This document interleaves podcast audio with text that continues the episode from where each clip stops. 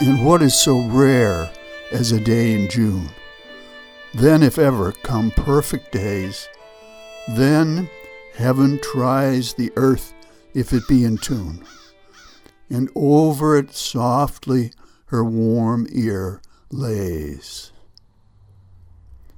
From James Russell Lowell, 1819 to 1891. Hello, everyone. I'm Rob McCall, and this is the Awanadjo Almanac, devoted to feeling at home in nature and breaking down the wall of hostility between us and the rest of creation. And this almanac is for June 11th to 18th, 2021, the first quarter strawberry moon. And here are some natural events for this quarter moon. Whenever the month of June comes around again, I think of Arlene Stover. Arlene was a tiny woman, a lifelong teacher at the Consolidated School. And though she was small, she was strict enough that even the big eighth grade boys would behave themselves when they heard Arlene's high heeled shoes tapping down the hall. She lived in an old rambling cape at the foot of Awanadjo with a huge garden out back. Every year, Arlene would put up jars and jars of vegetables right out of the garden, so many that she and her husband George couldn't eat them all. She'd give her canned vegetables away, but every year she'd put more and more down cellar until there were provisions enough to supply an army should one happen in camp in her dooryard. Well, Arlene loved the month of June, and on certain days she would stretch herself up to her full five feet and chirp. It's a beautiful blue and green day. And I can't think of a finer expression of the magic of June. Uh, now, here's a field and forest report. Despite the lack of rain, everyone's talking about how lush and green the world looks. Well, this could be due to the effects of a long winter, or the easing of lockdowns, or a new mood in the country. Or it may be because everything is more lush and green than it's ever been. Uh, people are also talking about the hordes of deer ticks. So, fair warning there. Um, and people are also talking about what a meager black fly season it was. And we would agree with that.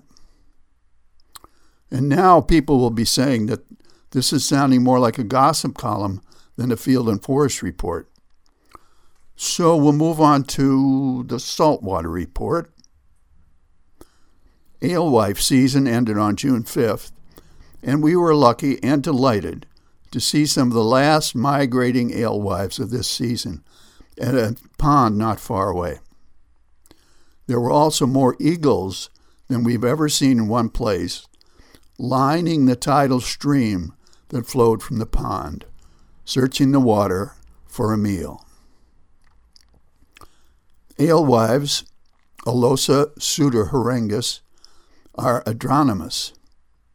No, they're not. They're anadromous, meaning they migrate from salt to fresh water and back during the course of their lives.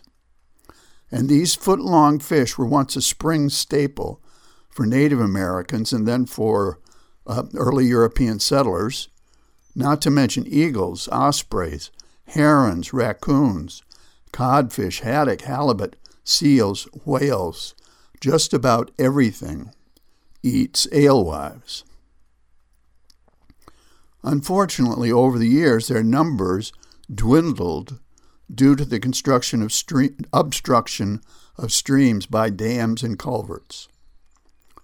In recent years, however, more and more conservationists, towns, land trusts have caught what you could call alewife fever and are doing the hard work of restoring these sea run fish to coastal streams so that a primordial rite of spring has begun playing itself out again to the delight of thousands of creatures. And here's a rank opinion common sense may be an endangered species. Consider this. Who were the more trustworthy witnesses as to whether an election was fair or not? Paper vote tallies, bipartisan election officials, and numerous court cases? Or a disgruntled losing candidate? Now, common sense would say the former. And who is more likely to give a true picture of the causes of global warming? Climate scientists or the public relations departments of large oil companies? Again, common sense would say the former. But we humans have an innate capacity to believe the unbelievable. And with religion in decline, we have to put that capacity to use somewhere. But the virgin birth or the second coming are of far less consequence than the future of our liberties and our planet. And this is the time when the fearless and vigorous application of common sense becomes essential to our survival. And now, here are some seed pods for you to carry around with you. The first from Thomas Jefferson, 1743 to 1826. Fix reason firmly in her seat and call to her tribunal every fact, every opinion. Question with boldness even the existence of a God because if there be one, he must more approve of the homage of reason than that of blindfolded fear. And from Will Rogers, 1879 to 1935. Common sense ain't common